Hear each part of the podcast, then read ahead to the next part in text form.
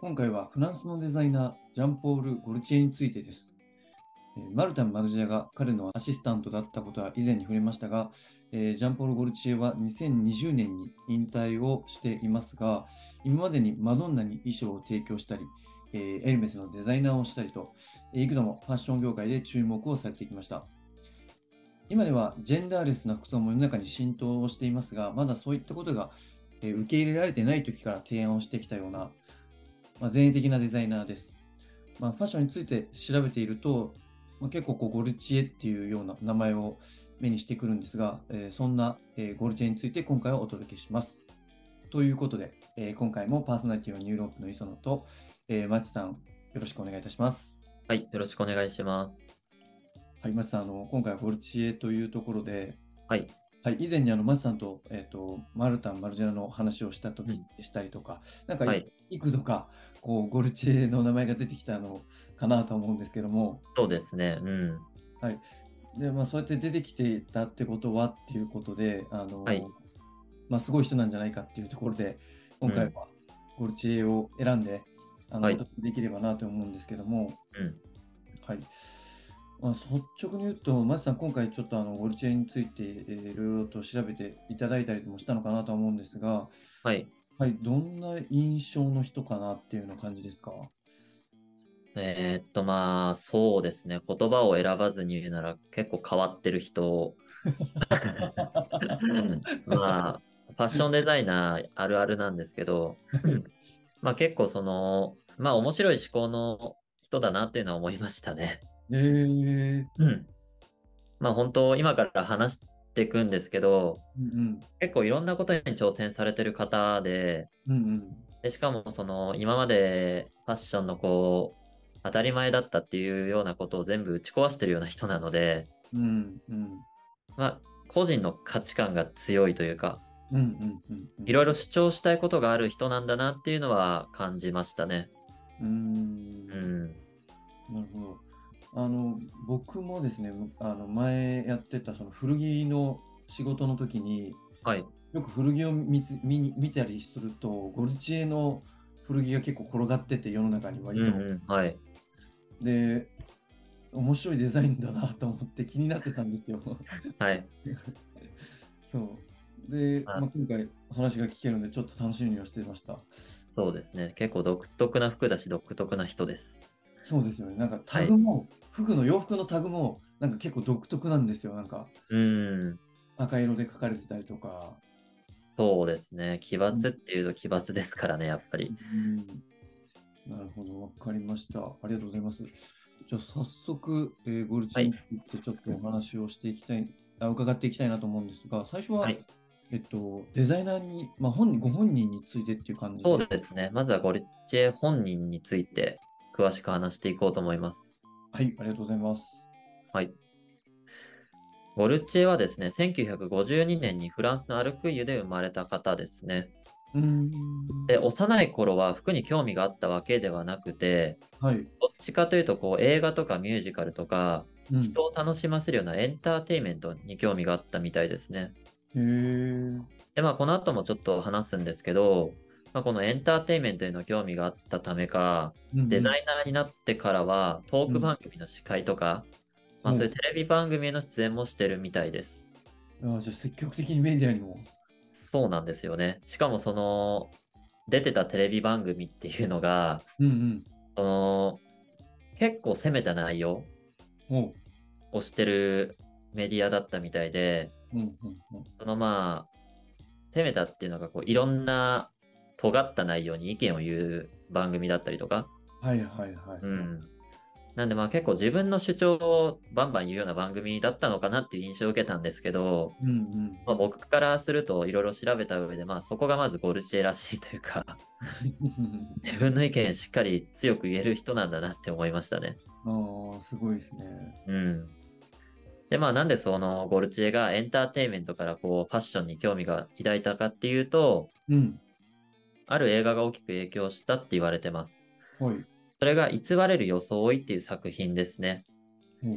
で、この作品は、こうパリで有名な婦人服仕立ての、うん。その仕立て屋で働いてたフィリップっていう人と、うん。この友人のダニエルとの翻訳者のミシュリーヌっていう人のドロドロした恋愛ストーリーらしいんですけど、まあ、僕ちょっと見たんですけど、はいはいはい。結構ギスギスした感じの映画かなっていう印象を受けましたね。えー、あれですか、その白黒の映画なんですか？そうです、そうです。ああ、じゃあまだ全然そのカラーでもないしうん、うんうん画質が綺麗とかそういう段階の映画じゃなくうん。て、はい、雰囲気がある感じの映画でしたねな。るほど。でも、基本恋愛ストーリーなんですけど、うんうん。まあ、主人公が仕立て屋っていうこともあって服を作るシーンもあるんですよね。うーん。で、まあ、アトリエでの制作の様子とか、うん。結婚式のその衣装を作ったりとか、うん。コレクションを実際に手掛ける様子もあって、うん。まあ、その多くのシーンの中でゴルチエの場合は、うん。ランウェイを歩くモデルがたくさんの観客からこう、称賛をされてる姿を見て、うん。ファッションの道に興味を持ったみたいですね。おーなんか面白い場所で。そうですね。まあ、なんでこう、自分が作った服をモデルが着て、うん。評価されてるっていう、そういうところに惹かれたんですかね。うんうん。脚光を浴びる感じですね。ですね。うん。で、またゴルチエは母親が裁縫とかをしてるのを見て、はい。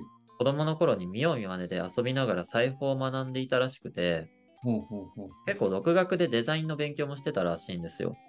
うーん。で、実際にこう自分で手作りで作った服をうんテディビアに着せて遊んでた頃もあったみたいで、結構その創作っていうのが好きだったのかなって思いましたね。うーん。うん、可愛らしいですね、なんかでも。そうですね。うんまあ、服で遊んでたっていうのがデザイナーらしいなとは思います。確かにそうでしたね。うん、あマルタもそんなようなこと昔知ってたみたいな話してませんでしたっけ？そうですね。結構そのうん。マルジェラもそうなんですけど、デザイナーの人ってちっちゃい頃からその着せ替え人形とか。の服を自分で作ったりとか、まああと、アントワープ6の話でもありましたけど、絵を描いたりとか、あ、彫刻を作ったりとか、結構創作活動が好きな人が多かったのかなっていううん。うん。傾向があって、確かまあ服に限らず作るっていう行為が好きなんでしょうね。に。ね、うん。なんか、あれですね、こう、持ってる要素として、そういうところが皆さんありますね。そうですね。想像力がすごい豊かだなと思います。うん。で、まあ実際にそのゴルチエも9歳の頃には、うん。パリのミュージックホールのその出演者に着せた衣装を空想して遊んでたこともあったらしくて。まあ、空想遊びじゃないですけど、はい。そこでもやっぱ服のことを考えてたみたいですね。うーん。まあなんでちっちゃい頃からこう、服に関心はなかったんかもしれないんですけど、うんうん実際こう触れる場面っていうのは多かったんでしょうね。うん。うん。で、ゴルチエが実際にこう服に興味を持ち始めてからは、はいい。ろいろ服を作り始めたりとかするんですけど、はい。今でもそのゴルチエが言ってることがあって、自分のルーツは古着にあるって言ってるんですよね。へーで、その古着が好きっていう理由が、うんうん自分で考えてリメイクすることが好きだったみたいで、うん。うん。まあ、これがその幼少期の裁縫遊びっていうところにも通ずるんですけど、うんやっぱ自分で作るっていう行為に惹かれるっていうところが、そのゴルチエにとっては一番大事なポイントなのかなと思います。うん。まあまあファッションデザイナーらしい思考だよね っていうところですかね。うん。やっぱりそうですね。うん。で、ゴルチエはその高校生かな確か。うん。とか中学生ぐらいの時に、はい。いろいろこうデザイン画を描いてたらしいんですけど、はい。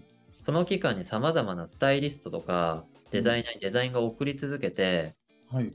18歳の誕生日にピエール・カルダに採用されるんですよ。へえ。はい。で、そこで本格的にその服作りとか仕立てとかの技術を学んでいったそうです。あすごいな。なんで結構その自分からアプローチを積極的にしてて、うんうんうんこれは才能があるって思われてそのカルダに採用されたんですけど、うん。うん。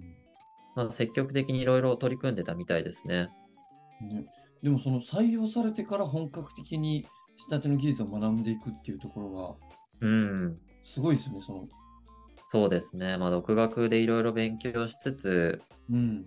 まあ、専門的にそこでカルダンに入ってから学び始めて、うん。まあその独学で勉強した期間があるからこそ、ちょっと個性的な要素が今の服とかにも入ってるのかもしれないですよね。そうですね。うん、型にはまらないというか。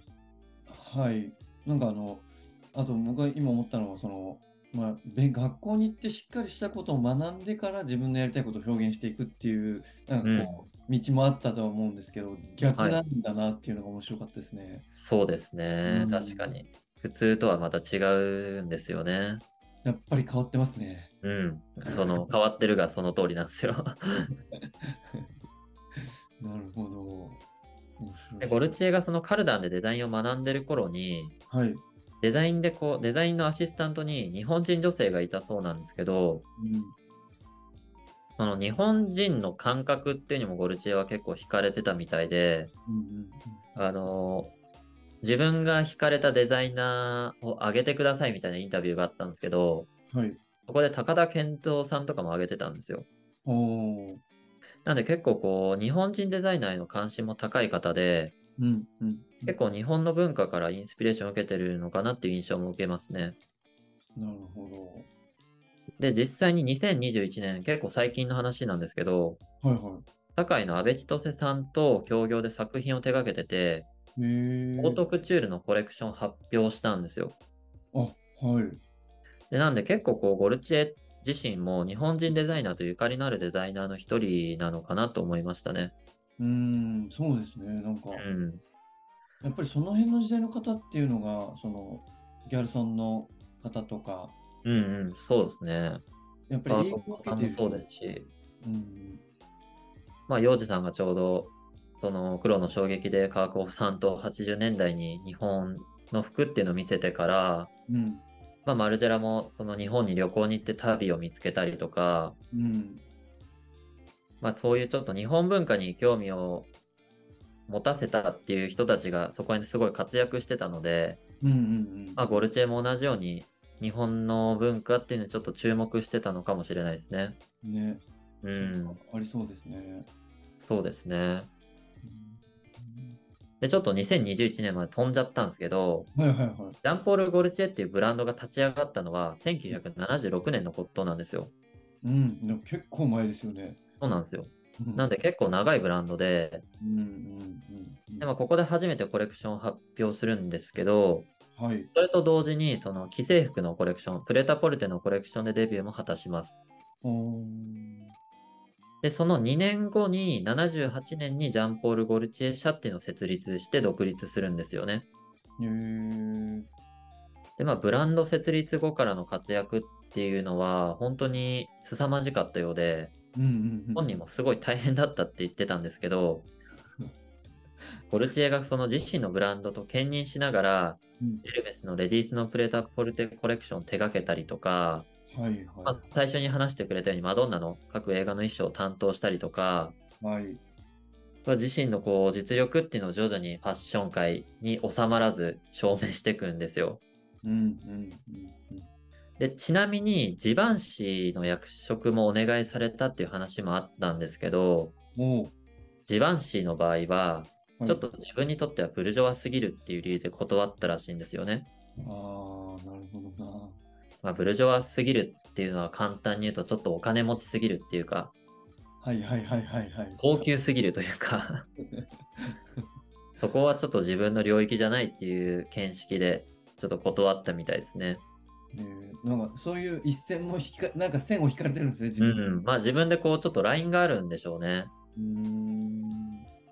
まあまあでもエルメスもそうですし、ジバンシー、まあ話があったっていうのもそうなんですけど、うん。まあ今でもすごい偉大なブランドから声がかかってるわけなんで、そうですよね。まあよっぽど注目が集まってた人物っていうのは確かですよね。ね、なんかやっぱりそういうメゾンのブランドとかってそう今なんか時の人じゃないですけどうん。活躍してる人にデザイナーお願いしてるケース多いですもんね。そうですね。うんすごい注目を集めてた方なんですよね。なるほど。で、まあこう見ると結はい構そのエンターテインメントっていうとこはどこなのってとこになるんですけど、うん。まあ服を作るっていう観点から離れると、うん。ダイエットコカ・コーラのパッケージデザインを担当したこともあったりとか、え。まあ、ファッションデザイナーとして初めてカンヌ国際映画祭の審査員としても選出されたりとか、なんか普通だとこう、普通のファッションの道に行くってなると、うんうん。あんまり関わりのないような、うん。まあ、100歩譲って映画はわかるんですけどね、うんうんうん。表現の分野なんでうん。まあでも、コカ・コーラのパッケージかっていうふうに僕は思いましたけどね。うん、確かに。うん、エまあになんかこう、あるんですね。そうですね。結構、ゴルチエが言うデザインっていうのは、ほんほん。服っていうとこだけじゃなくて、結構全体としてのデザイ。ンを表してるのかなっていう。うん。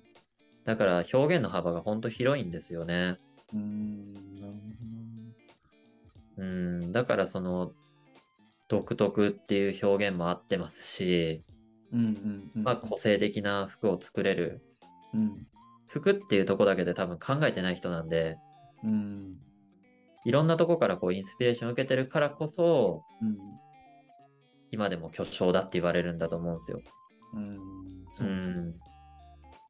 まあだから、ジャンポール・ゴルチエっていうブランドを語る上では、まず、その、はい。ゴルチエっていう人ははい、どういう人なのかっていうのと、はい。すごいいろんな視点を持ってるよっていうのが重要なとこですね。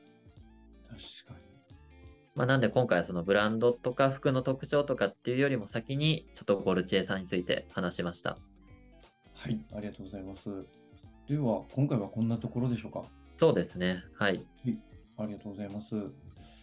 あの今後もファッションについての内容を発信していきますので、まだチャンネル登録をされてない方はチャンネル登録をよろしくお願いします。